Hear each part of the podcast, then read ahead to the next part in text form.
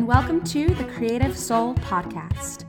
I'm your host, Leah Van Doren, and in this podcast, I talk with some of the most creative and inspiring people that I know. From hearing about their process to what holds them back from creating, routines and rituals, to the intersection between creativity and spirituality, You'll hear from writers, actors, singers, dancers, musicians, painters, multi passionate creatives, and anyone else who considers themselves a creative soul. Hello, everyone, and welcome back to the Creative Soul Podcast. Today's guest is Amy Green Smith. Amy is a certified and credentialed life coach and hypnotherapist, masterful speaker, and personal empowerment expert. Amy uses her roles as coach, writer, podcaster, and speaker to move individuals to a place of radical personal empowerment and self worth with acute focus on helping people find their voice. I think we've seen the last couple years that you know, in our social media world, it can be kind of difficult to have deep conversations with people who think differently than you and how to really have difficult conversations when there is disagreement and conflict around. And I know for myself, I was someone who avoided conflict at all costs growing up because it just made me so uncomfortable to even face conflict so that I would not either not speak up for myself or not speak my truth, but talking to Amy today really helped me understand that the best things we can do for ourselves is to be as honest as possible with the people around us and to not do it from a very emotional, reactional place, but really from a grounded place of wanting to reach a mutual understanding and even being in friendship or relationships with people who have very different thoughts and beliefs than you. We talk a little bit about regulating your nervous system and how to not be so triggered in these conflict moments, how to navigate these conversations with grace and kindness. And she just walks us through some really specific examples that I know I will be implementing in my life, and I hope that it will be helpful to you. So, without further ado, let's get into this conversation with Amy. Well, hello, Amy. Thank you so much for coming on the Creative Soul podcast today. Thanks for having me. I'm excited to chat. Yeah, me too. So, I will start off with the first question that I ask everyone when they come on, and that is what is currently fueling your creative soul? Ooh, what is currently fueling my creative soul? You know, I think eh, for me personally, I get so lit up when I see my clients and students start to really speak up for themselves and stand up for themselves in ways that they haven't done so in the past. And it's it's oftentimes a really a, a painful process in that I work with a lot of a lot of women who tend towards people pleasing or being really highly invested in the opinions of other people. And when they start moving into this place where they genuinely believe in their own enoughness or believe in their own worthiness, their bullshit tolerance gets really, really low. And so they start mm-hmm. recognizing family members or spouses who like haven't been treating them right.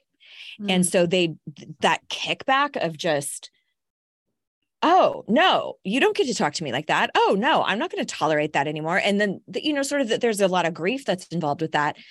But that is one of the kind of light bulbs that i see go off that just fuels me. That's where I get like, oh, cool. This is why I'm here to do this. This is why, you know, I spend so much time on the business and like all the minutia and the things that aren't that fun is to watch to watch those those specific moments. And there's an intimacy in that too to be able to witness people transforming and and that still just lights me up every single time I see it. Mm, I love that. That's like that soul work, like totally your soul's dharma, so to speak. And mm-hmm. I'm super curious because I don't know you that well. And I'd love to hear a bit about your journey in becoming a coach and what has your been, been your personal journey of learning to stand up for yourself and say no and set boundaries. And yeah, kind of let's get into all of that. Sure. Well, I think, you know, not dissimilar to a lot of folks who are in kind of the personal development space, we kind of got led this direction because of the the lessons we needed to learn ourselves mm. and so my situation is is quite the same so for a bit of context i grew up in a very very conservative born again christian family wow. and my father had a master's in divinity and a doctorate in ministry so wow. he wasn't fucking around and so there was needless to say a lot of motivation from the place of guilt and shame and fear and there were a lot of things that didn't quite feel feel right to me as a child but of course you're you know kind of indoctrinated into a very specific belief system and I too am quite the artiste and was working as a makeup artist in the early and mid 2000s. And it kind of came to sort of a crescendo point with my family when my father passed away in 07. Wow and it was it, you know for for a bit of perspective i'm the oldest of, of three. I have two younger brothers. And by all intents and purposes i was the quote the good kid right? Like mm-hmm. had been working since i was 14 put myself through college got married young moved out of the house and sort of had my own independence in life and juxtaposed against my two younger brothers who you know were really a bit more aimless didn't have a lot of structure or go to school or did tr- had trouble with the law did some jail time both of them some substance abuse issues. And so i kind of felt like i'm doing a lot of things right right? Like i've got a lot of a, a lot of ducks in a row. And so it comes to a head my father passes away and because i had this experience as a makeup artist i knew that i wanted to do his makeup for his funeral viewing. Oh. I I just felt like if I have this skill set, it, I, I felt like it would be an asshole move to be like, Dad, get your own makeup artist. you know, I, I just I felt very convicted that I wanted to do that, and I also wanted to speak. And he was an incredible human, and there were hundreds of people who came to his funeral service. I speak, you know, to the crowd of hundreds we get back home to my mom's house and she finds it the most opportune time to tell me that she feels as though my father and her had failed as parents because the three of us, the three kids of us, were not, quote, walking with the Lord. Oh. So mm. I'm like, I'm winning at daughter today. Like I just did makeup on my dead dad and spoke to crowds of hundreds of people who believe in something very different than what I believe in.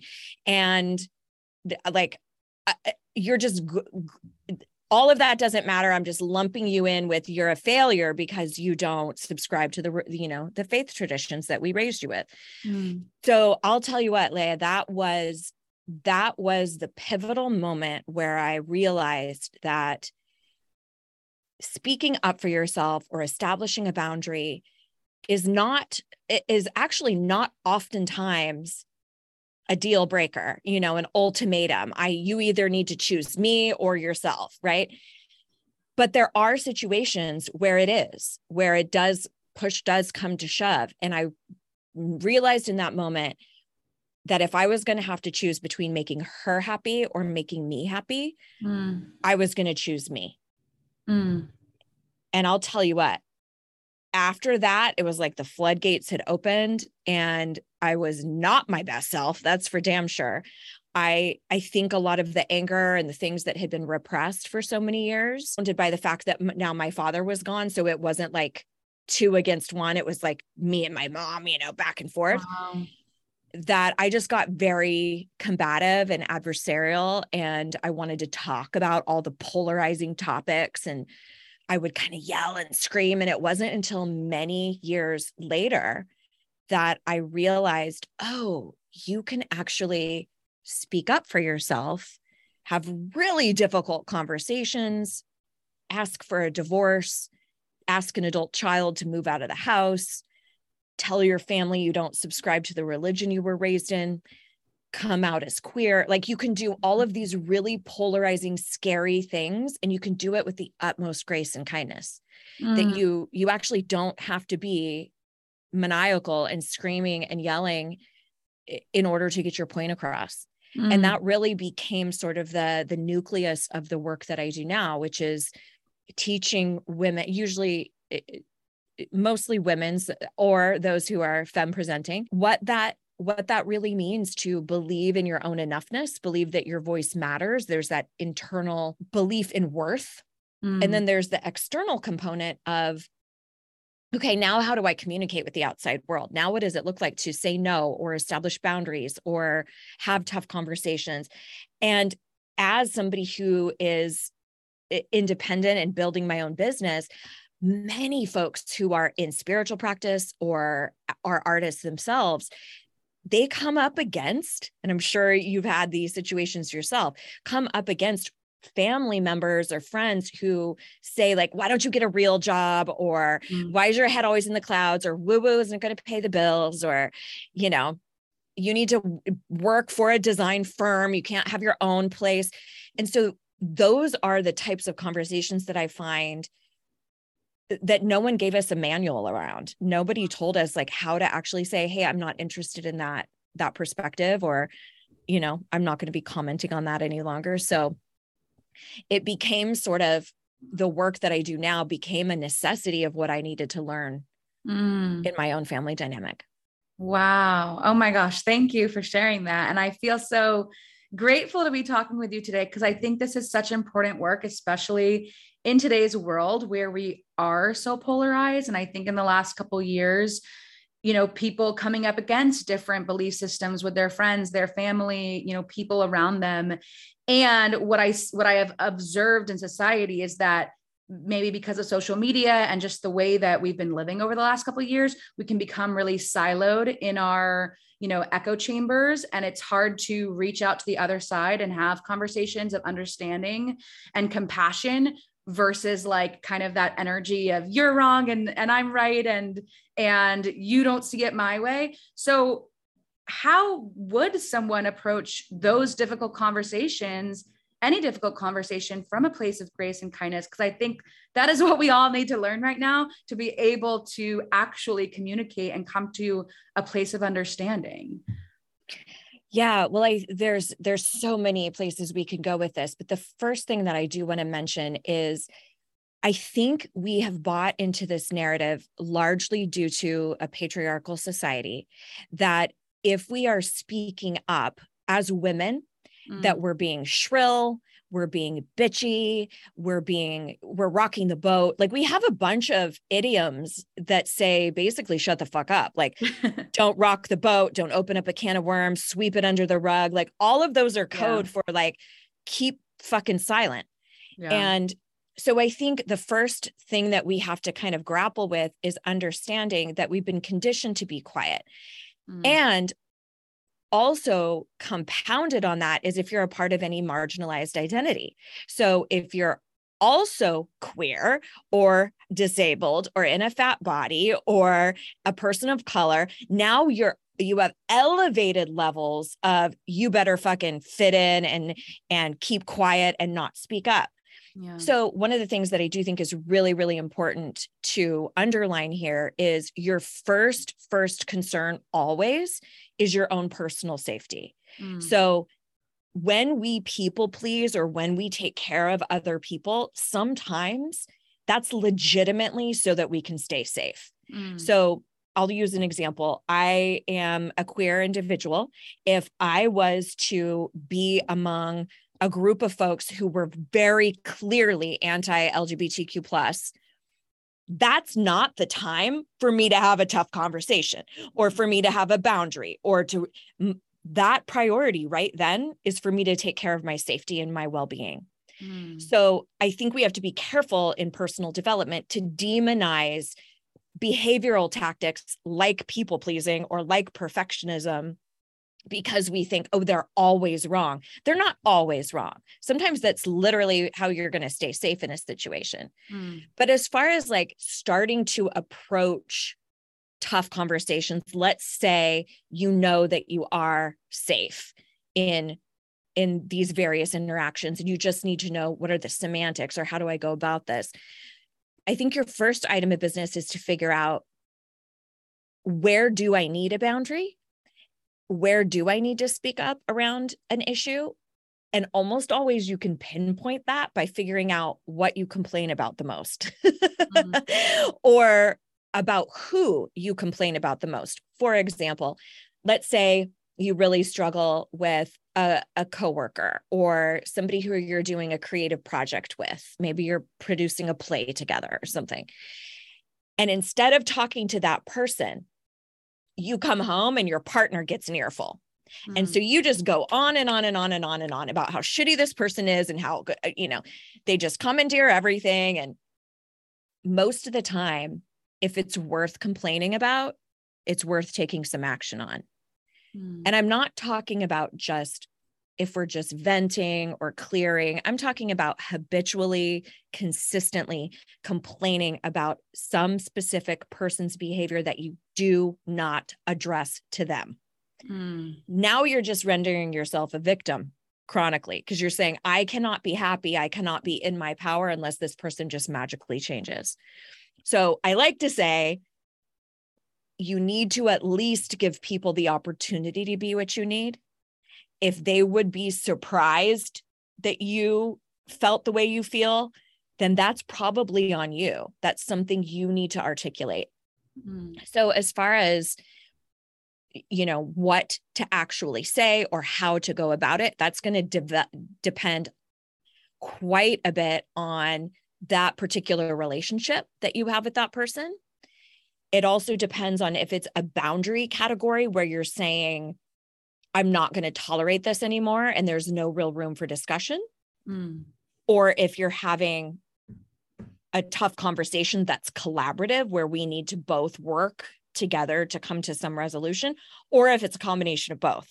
Mm. So I'm curious for you is there something that you see, you see a lot in the community that you could give me as an example and then I'll give you like a formula on how to tackle it yeah it, yeah so first of all i'm i'm also grateful that you brought up the safety piece because i think that is something that it's so important to touch on. And it brings up a host of questions of like right if that safety isn't there with that person or in a group of people or in a certain space to preserve our self safety is it best if we stay quiet? And like how how do we create change if if then we can't even can't even communicate or we can't even like have that communication? And even i'm i mean as as an example too i work for a theater. So i work mm. with all kinds of artists and creatives and we're going through a lot of institutional cultural change right now because of everything that's going on in the world. And we work with a lot of marginalized communities and from my perspective and from my experience working in this theater, being in these different spaces, and myself as a white straight woman, I have a very different experience than some of my colleagues.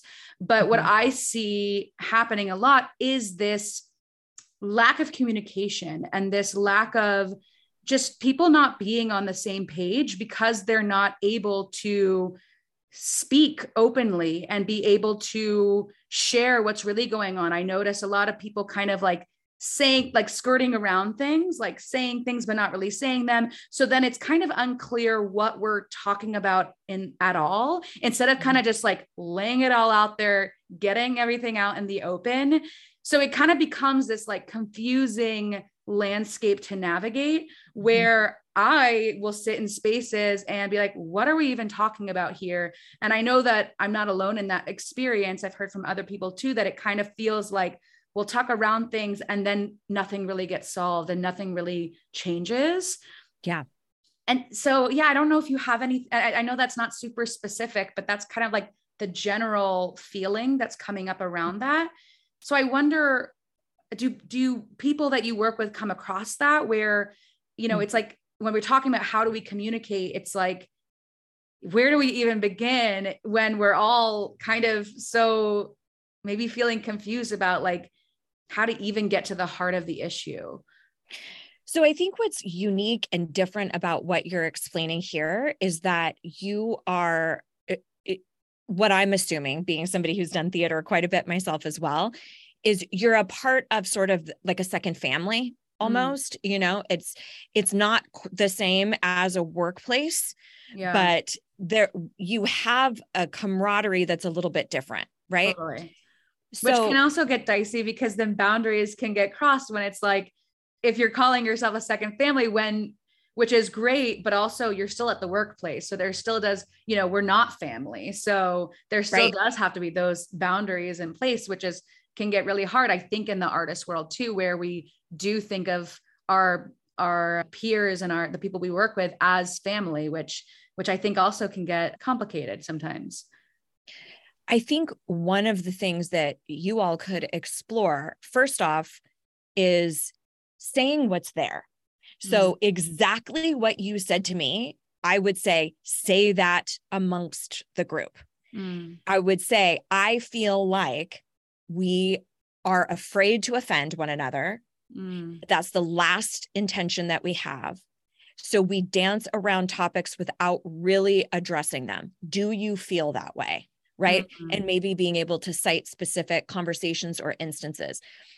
A lot of times, just addressing what the dynamic in the conversation is rather than the actual content can be extremely helpful. So, for example, let's say let's say you and your partner that you live with, you you always argue about the dishwasher, right? And you go on and on and on or you always argue about where to send your kid to school or whatever.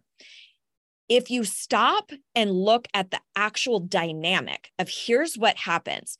I get offended, you then I lash out, I scream and yell, then you retreat you can talk about what is happening where everybody isn't feeling safe to communicate effectively. And then mm. you can start unpacking that part. So that's another reason why I will tell people when you're getting in a heated conversation to say things like, I'm I'm happy to continue discussing this with you, but not if you continue to call me names. So instead of retaliating and going, no, I'm not, or that's not what I said, and instead of entertaining anything, calling out the actual dynamic of the conversation, I'm not going to continue this conversation if you continue to speak to me like that, like calmly, instead of taking the bait.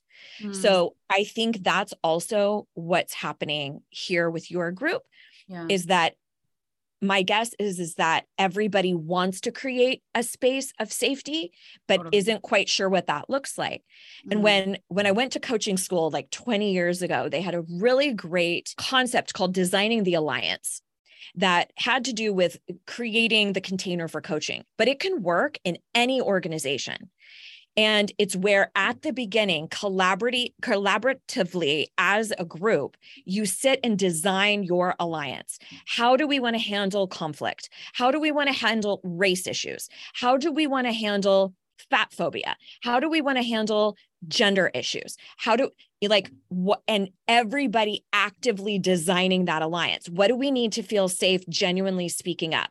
What are our requirements of dealing with difficult issues. Mm. like what what standards and practices do we want to create as a community to hold these difficult conversations? And that's not dissimilar to an, another workplace an office a marriage a family dealing with children designing that sort of an alliance of when you speak to me in this way, I don't respond well.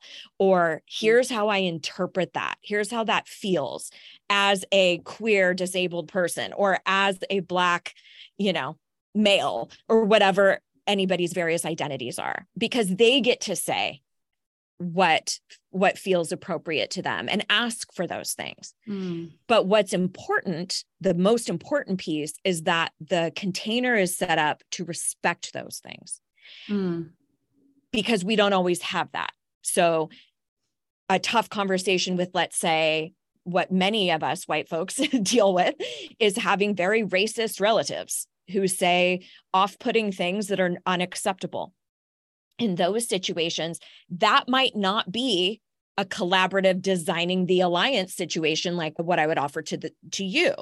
Mm. In that situation, I'm not it's not up for debate. I'm not going to get into a deep conversation with you. I'm going to say something more simply like I actually find that highly offensive. I would appreciate it if you didn't say anything like that in my company. Mm you we, what we don't realize about speaking up is that it does not always have to be a full blown conversation. Sometimes it's enough to just say i don't share that opinion. So a, a great example actually that came out of a theater experience myself is I was backstage and there was a gentleman who I was doing a show with, and he shows me a meme on his phone that was really disparaging to a mentally and physically disabled child, which to me doesn't constitute humor and or comedy.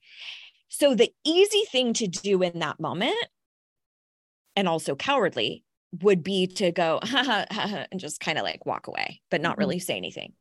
Now, I also don't have to get into a full blown conversation about why I find that offensive. So what I chose to say was I I actually don't find that funny and I would appreciate it if you didn't show me anything like that in the future. All mm-hmm. see you in the green room or see you on stage or when are you working that scene and like changing the subject, mm-hmm. moving on but I operate under the mantra of do not allow your silence to make you a liar. Mm. I am not going to let my silence make me complicit with thinking that that is funny. That's not funny to me. So that's another. So there's lots of layers and lots mm-hmm. of nuance depending on the specific situation. But to answer your question earlier about, well, how do we affect change? you do that in in the ways in which you feel safe and also like on your own time and in your own vessel so for me personally I'm, i kind of describe myself as an outgoing introvert mm. i don't love to be out and with a bunch of people doesn't recharge me that much but i can have thoughtful provoking conversations on my podcast or visiting other people's podcasts that's one of my vehicles for change. Mm. I I took an amazing social justice class from a gentleman named Dr. T. Williams, and he talked about how he based off of how he operates he cannot affect change by going to rallies or going to marches because he the way his temperament is is he will likely be arrested and that he won't be helpful to the movement Mm. So he is much better at conducting his own courses and helping to affect change that way. So I think it's important for us to understand that the revolution has many different pieces and there's way and and many different roles. Like there there are so many different ways that we can affect change. But my my personal thought, especially as a white individual, is that a majority of that is through the stuff that happens with our nuclear families and who might never listen to a podcast on fat phobia or might never listen to a black person on their podcast or may never read a book by a queer individual. So I look at that as like how can I best represent those groups of people in a way where I can actually be heard. Hmm. And the way in which we can be heard that is totally counterintuitive is by being kind. Because when we feel offended or when we feel wronged in some way, or we feel like we're sort of a proxy for folks who've been wronged, our instinct is to lash out, right? Like that's a very primitive fight, flight, freeze thing where we want to be like, well, that's a fucked up thing to say, you know, or ew, I guess you didn't get the memo about hashtag me too. Or like we want to be really adversarial about it. But most of the time, that's not how information is received well. Mm. So a majority of it is about our choice of delivery. And mm. to me, that's sort of a combination of grace and kindness, which is kind of a staple, with assertiveness. Mm. So that I'm assertive and I'm also being kind. Mm, yeah, that's, I love that. Thank you. I think that's super helpful. And it kind of makes me think about like, how do we, how do we stay in relationship with people that we disagree with and maybe disagree with on very fundamental issues? And how can, like, how, you know, can that relationship survive? And, and I guess, you know, I'm thinking like if there is a mutual level of love and respect there, Sure, maybe, but how could we discern for ourselves if we do have friends or family members who think very differently from us? How can we be in relationship with those types of people without without hurting our safety but with but also while respecting like that we might have really different ideas and ways of looking at the world. Yeah, this is this is definitely tricky. And this comes down to a real clear understanding of your own moral compass and your own value system. And and the boundaries that you're willing to put around those things. So I'll give you sort of an anecdotal example. As I mentioned, I grew up extremely religious and my mom still very much is involved in that. And and the more work that I've done and the more I've grown and the more religious trauma I've addressed, the more I've realized that there was a lot of really abusive, unacceptable things that I experienced as dogma. So, conversely, my work that is all about leaning on your own understanding and tapping into your own psyche and it is kind of new agey and of the devil to my mom. So we're on a very, very different value system. Now, I would say that we both have a value around spirituality, but we just define it extremely differently. Mm. But if I want to be respected for my beliefs, I also need to respect hers. Now, that in this category, that means I can still have a relationship with her. It means that we're primarily relegated to superficial topics like food or gardening or home decor or holiday events, you know, things like that. Mm. It means that the depth of our conversations don't get to be what they might be with another friend of mine who is um who is on the different political spectrum where we can sit and have really thoughtful great conversations mm. and really respect each other and and hear one another out so years ago my mom would would continue to invite me to church right and it was really offensive to me because of how i grew up and how i viewed it and it felt like a deliberate i don't give a shit what you want i'm going to keep pushing this on you kind of thing mm. And so I said to her, I I know that that is coming from a good place, right? Like it's she's not coming from a deliberate place of malice. So I know her intent was pure, but it doesn't mean it's acceptable for me. Mm. So I said, I really, I know that that's coming from a really good place. And I can also imagine that it's probably really, really difficult to have your children not subscribe to the way you raised them.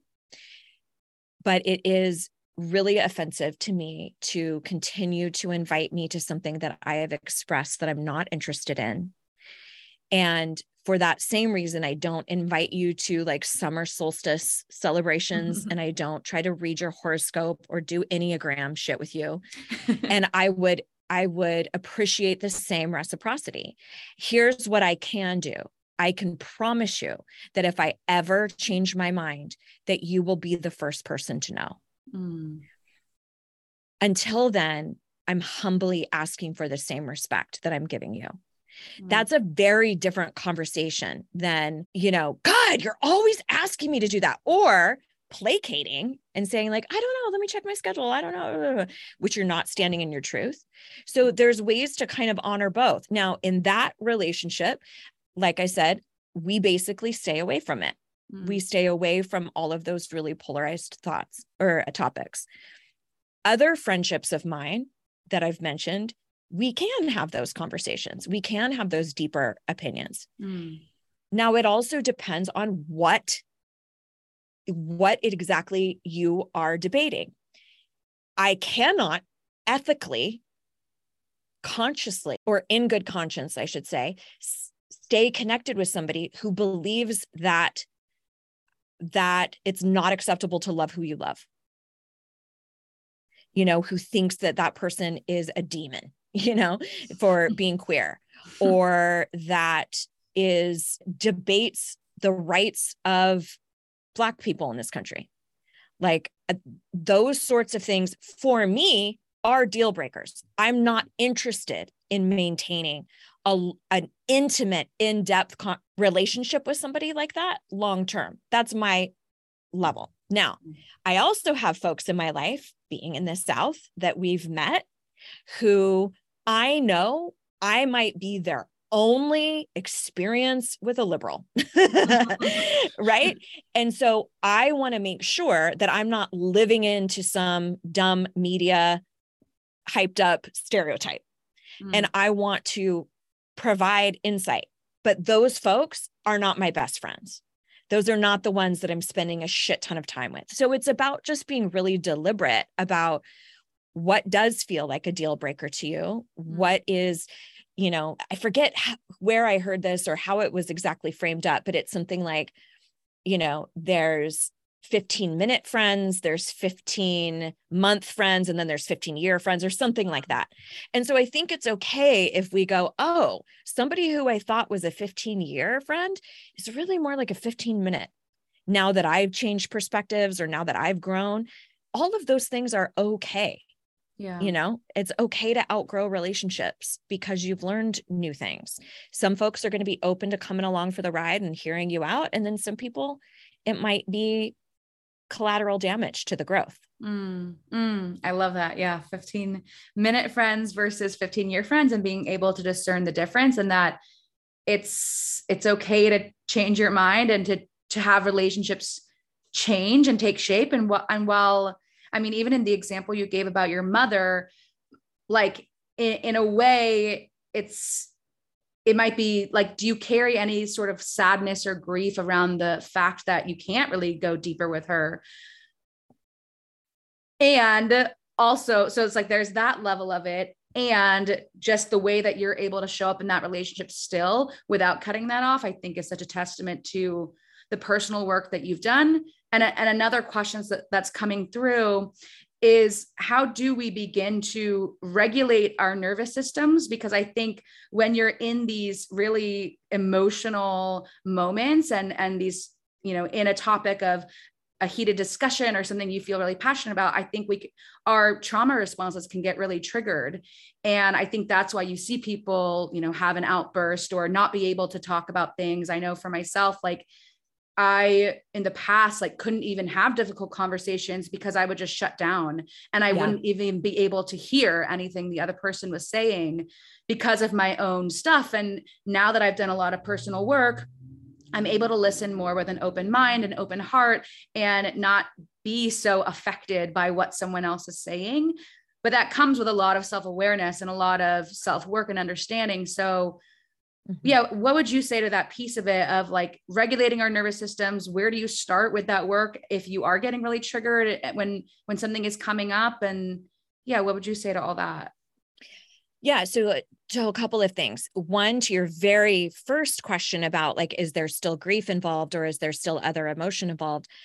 Absolutely. Yeah. And I think there's different levels of that grief uh, where it manifests itself. So, for example, during the 2016 election, I really wanted to have like a thoughtful conversation with my mom about why on earth are you supporting Trump? Which, of course, is not how I phrased it. But I wanted to genuinely have this really awesome interaction with her, hoping that we could have an understanding outside of like how people are kind of pitted against one another in the media. I yeah. I personally feel like we are a lot more aligned as a culture than we think we are. Mm-hmm. You know. Anyway, we could get go on and on about that. But I left that interaction so disappointed because she basically was not aware of anything going on and didn't really care to be aware around anything that was going on, just kind of blindly following. I always vote Republican, and this is just kind of how I'm going.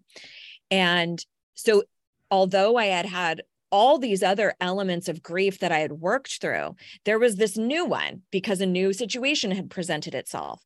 And I kind of went, I'm never going to have that. I'm never going to have either the parent who is extremely thoughtful and educated on their political stances. And I'm also never going to have the parent who I align with on my belief systems. And and on one token, I am really sad about that, but on the other end, I'm like that's been the, my greatest teacher to yeah. find my own voice and then subsequently being able to teach that to others. So, and now I'm spacing on your this the primary question you had. It, yeah. They, well, thank you for answering that because I know I started off with that and then kind of went somewhere else. But I was talking about like how do we begin to do the work to regulate our nervous systems so that we're not so triggered in times of conflict or disagreement.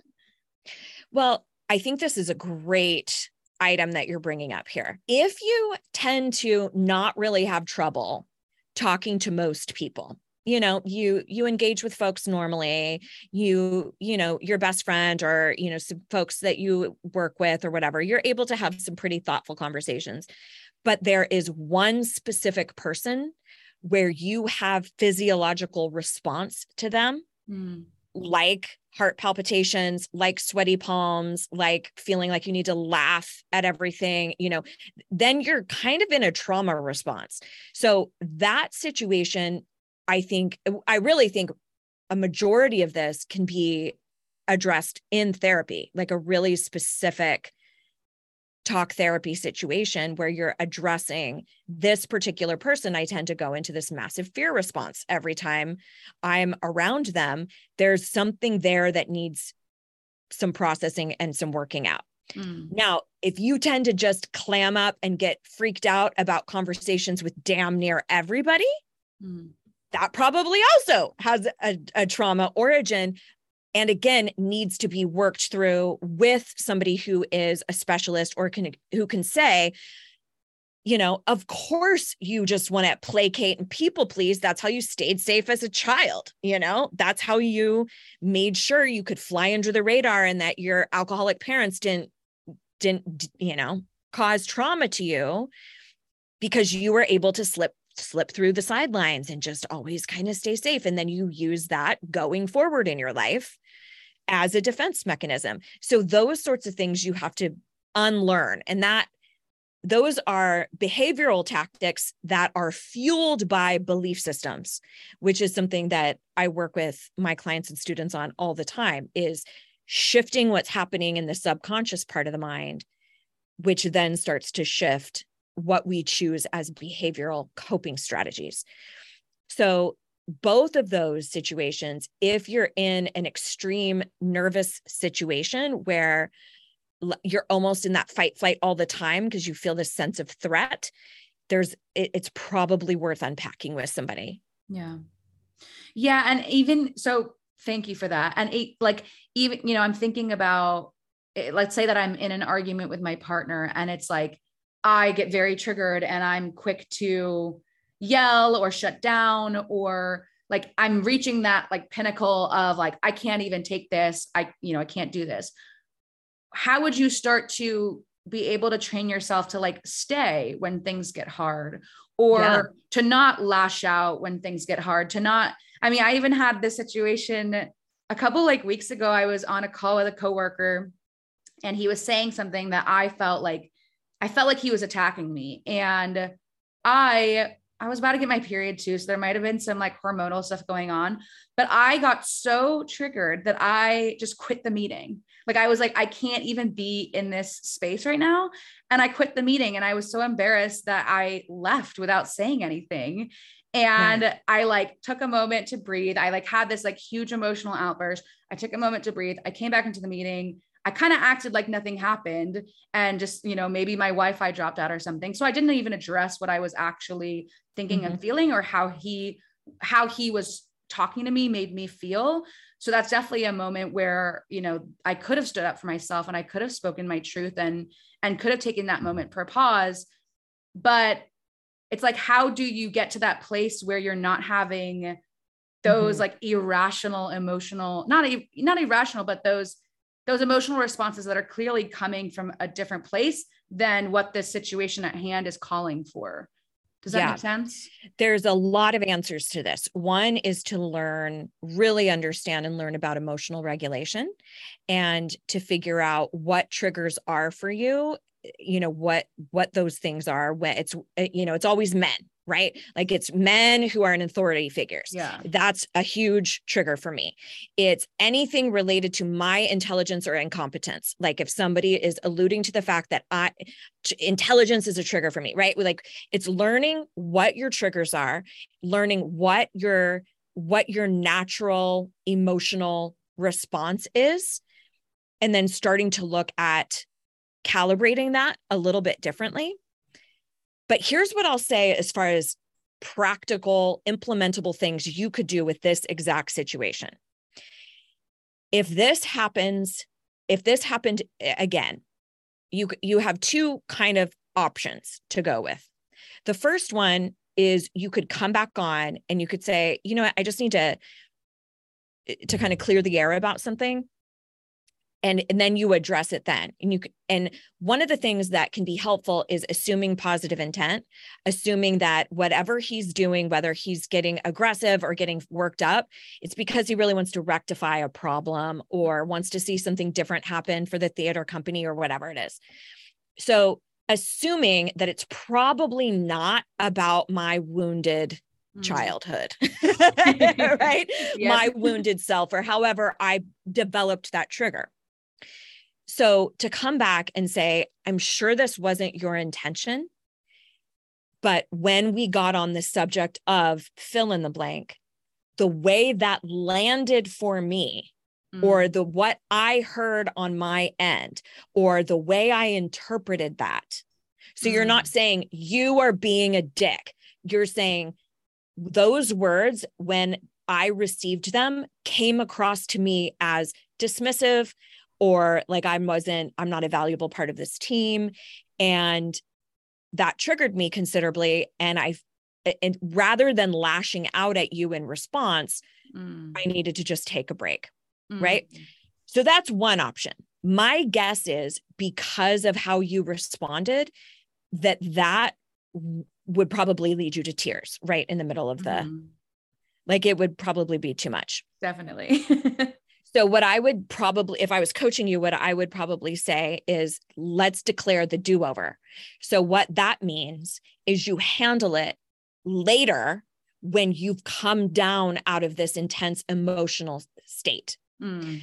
So, and you can do a bunch of like anxiety reducing techniques, you know, with the vagus nerve or holding like ice on, near the vagus nerve on, on your chest can help soothe the nervous system. There's a bunch of different things like that. But even a few days later and asking him and saying, "Hey, I would I would love to just circle back with you about something." Mm. Right? Because again, this is at least giving them the opportunity to be what you need. Mm. you haven't it's one thing to express what you need and him going, fuck you, sorry you interpreted that way, but get over it. Then we're dealing with a whole new boundary situation. Yeah. But as it stands with you saying nothing, he may think you love that. He may think you're motivated by tough love, or he might think a lot of times people think, I'm sure if it was a bigger deal, she would have said something. Yeah. Mm. So I would circle back with him and say, "Hey, I would I would love to have a few moments of your time." And then I would say, "You know, there were some things that came up for me in our meeting the other day and I realized that you would have no idea that that was going on in my mind.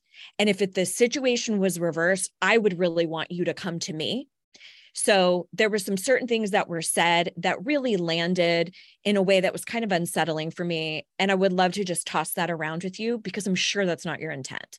Mm. So you're framing it up in a very, very different way. You're you're automatically giving him the opportunity to not be on the defensive because mm. you're not saying we need to talk, right? Yeah. You're saying like I want to run some stuff by you or hey, I wanted to get your thoughts on something those are much more disarming. And then if you're saying it's not fair to you that I haven't said anything, you're again putting them not on the defensive. So just small little subtle tactics. But uh, I would think with where you're at, with how extreme your response was, that the circle back is probably going to be the most yeah. helpful for you right now. Oh, thank you. That's so helpful. And I love I love the assumed positive intent because I imagine if I did kind of circle back with him, that would create such a deeper understanding between the two of us that would only strengthen the way that we communicate and connect and collaborate. And so it would be a missed opportunity for me to not share how I was feeling in that moment because, you know, then those kinds of things could fester or it's like maybe I, you know, because I've noticed that I've held on to a little bit of reservations now with him and other meetings. And I'm like kind of being careful instead of really just kind of taking that self responsibility and self ownership of, hey, I know this was not your intention, but this is how it made me feel. And I just want to make sure that you're aware of that so we can move forward. And then what I would add to that is a specific request or a specific mm-hmm. ask.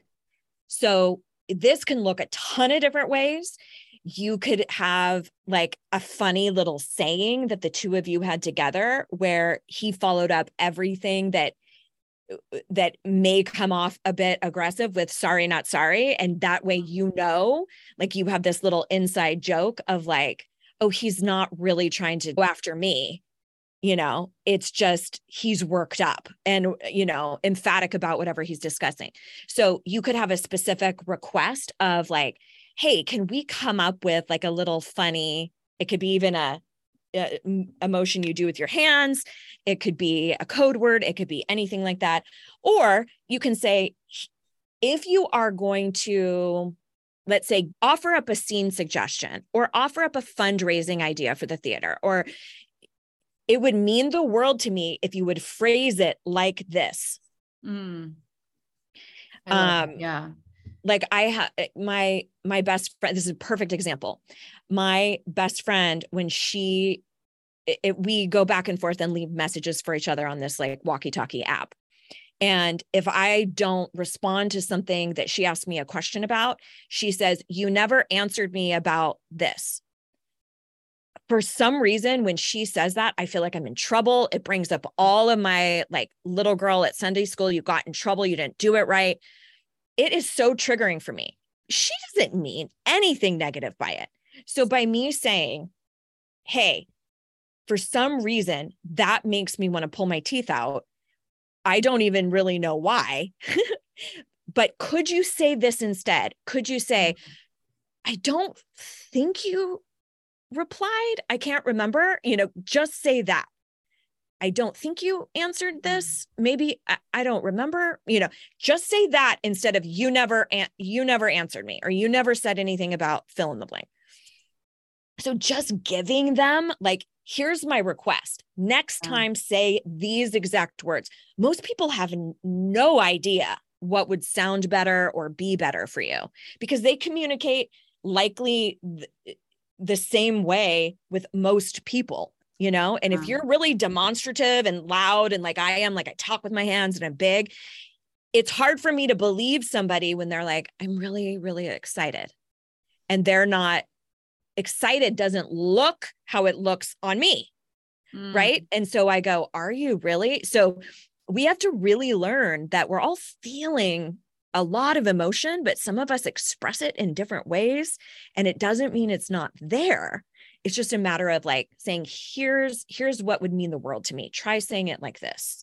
Mm, I love that. Yeah. I think that's so helpful for people to just let you know what would work for you because we're we're not mind readers. We don't know like what would what would be better. So just giving that specific action is super helpful. I'm curious about your work with hypnotherapy because yeah. i think that's so cool and i'm wondering how does that connect to the work that you do? And and yeah how does hypnotherapy play into all of this?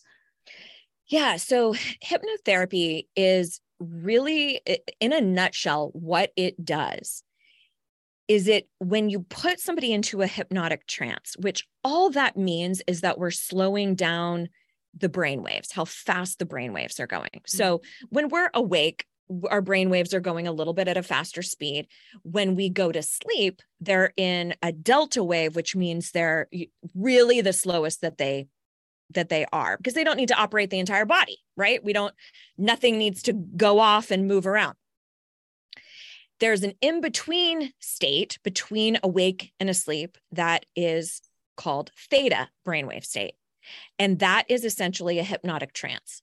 So if you've ever had that experience where you're driving along to some location and you get to your destination, but you were thinking about something that was going on with work all day.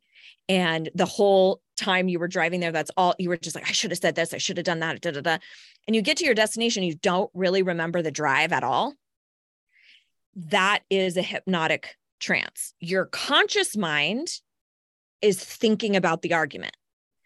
The subconscious mind knows exactly how to drive, it knows how to shift, it knows how to turn right, it knows where your signals are.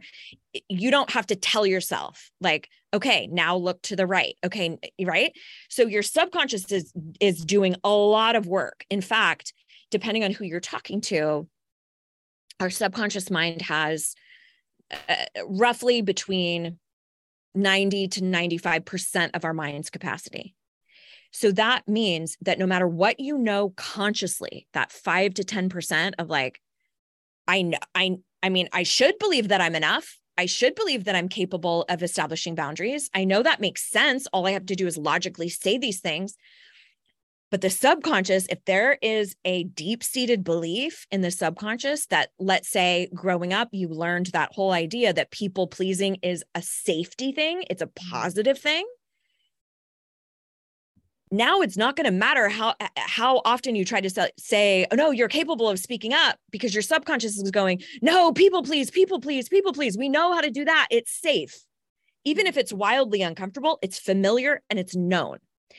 So there's sort of this little guard dog that's right in between those two, between the subconscious and the or the subconscious and the conscious mind, and that's the critical factor of the mind, which is the inner critic basically. Mm. So the inner critic is always looking for continuity between those two parts of the mind. So hmm. that's why if you start these positive affirmations and you're like, why don't these work? It's because that inner critic is going, fuck no, we don't believe that. Get that shit out of here. Get that shit out of here. But one of the ways to to get those affirmations or those new beliefs to be housed in the subconscious is to do that with repetition. Mm. But we don't do positive affirmations with repetition because the kickback from the inner critic is so damn strong that we're like, this doesn't work, you know? Yes. So we throw in the towel way too early. The other thing that does help us bridge that gap is to put that little guard dog to sleep, which happens in hypnosis. Mm. So hmm. when you slow down the brain waves, that little critical factor goes to sleep. So if I'm feeding in messages like I am capable of speaking up for myself, or I powerfully navigate boundaries, or I am enough, or I'm worthy, or whatever, you don't have this little chirp going off going this is dumb this is stupid this is no you're not you're an idiot you're an asshat you know you don't have that during hypnosis. So it's much easier for it to fall into the subconscious and become a new belief. Mm-hmm. So I use that in in a lot of ways in my work, but largely it's around shifting disempowering beliefs. Mm. So whether that is around we do like forgiveness work, we do inner child stuff, we do emotional intelligence work, values, whatever. All of that can be amplified by doing hypnotic work that helps speed up that anchoring into the subconscious mind. Mm, I love that. That feels like the perfect tool to go along with this work. Because even as we were talking about with just, you know, reg- regulating your nervous system and your trauma responses, that feels like that missing piece to rewire some of those beliefs so that mm-hmm. when a situation comes up again, you're not operating from that old belief or that old past trauma. You're actually meeting the moment where you know in the present and and showing yeah. up with all of you so that does feel like a really really important tool to go along with this work i love that i do too and in fact that was one of the reasons why i got pulled to hypnosis as a modality because i went to hip- hypnosis school in 2019 but i've been working as a coach since the mid 2000s. Wow. And I started going, okay, what actually shifts the subconscious? Because mm-hmm. that's other than that, we just have repetition. So, and that's we all of us who've ever tried positive affirmations, we know that kickback is so strong mm-hmm. that it's mm-hmm. it's hard to continue on with that because the inner critic is so loud. So I was like, there's gotta be a better way. and that's kind of what landed me in the lap of of the hypnotic modality. Wow. Oh, I love that. Thank you, Amy. This has been so wonderful. I one of my last questions is I love sharing resources on this podcast. So that's either like a book or a podcast that you love and maybe has helped mm. you with some of this work or is there something that we can direct people to to learn more about how to approach you know this work in in this way or yeah are there anything yeah. anything that is coming up well one of the things that we talked about a little bit was emotional regulation and really emotional intelligence i think possibly one of the most important books out right now is Atlas of the Heart by Brene Brown. I don't know if you've checked it out. It's it it's basically like a dictionary of our most common, I think it's about 84 emotions and experiences. So she includes in there things like perfectionism, which is not an emotion, but it's an experience that we go mm. through. And she really delineates what's different about them, what's similar. She chunks them by similar experiences. And it's, I think it's probably one of the most useful and helpful places to start because if we don't have vocabulary around what's happening for us, like for you, the anecdote that you shared about being really triggered by this gentleman on the call, for you to be able to go into that book and go, I was feeling shame. I was mm-hmm. feeling disappointment. I was feeling overwhelmed to recognize and go, oh, that's what that feels like. Okay, my behavior is usually to run away. Is that helpful? How can I calibrate that? So that's a great, great first place to start. And also, I have a ton of resources. I've been doing a podcast for over nine years myself. Wow. And you know it, on my site you can find like free workbooks and free hypnosis tracks. So you can find all of that over at amygreensmith.com amazing. Thank you. I'm so grateful that we got to connect and just so grateful that you are doing this work in the world because like i said at the beginning i think I think we all need that right now for us to heal. And, and I, what you said earlier too, like really stuck with me of, I think the media and the way that the world is painted right now makes us think that we are just all on opposite sides of the spectrum and and you know there's a lot more disagreement but i think that at the heart of it like we all want the same things and the more yeah. that we can continue to show up for ourselves and for each other and identify our values identify who we are hopefully then we can all accept and embrace each other as exactly who we are. And and when we see others doing that we that just gives us permission to do the same. So i'm just really appreciative of the work that you're doing in this world. And thank you for taking the time to share that with us today. Sure. It's my honor and to to piggyback a bit on what you just said, there's a great quote from Brene, who mm. I like to call Our Lady Brene of House Brown, and she she says it's really hard to hate people close up.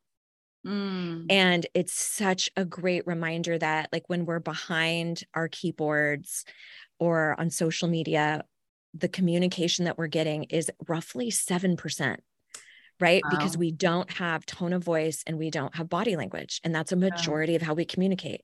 So when we are close up with folks, it's so much easier to view their humanity, to be empathetic, and to let our let our acceptance be a little bit more forthcoming you know yeah oh i love that thank you thank you so much amy i'm sure we'll connect soon and we'll link your podcast and your website and all of your work and yeah just thank you for this beautiful conversation Oh, you're most welcome. It's my honor.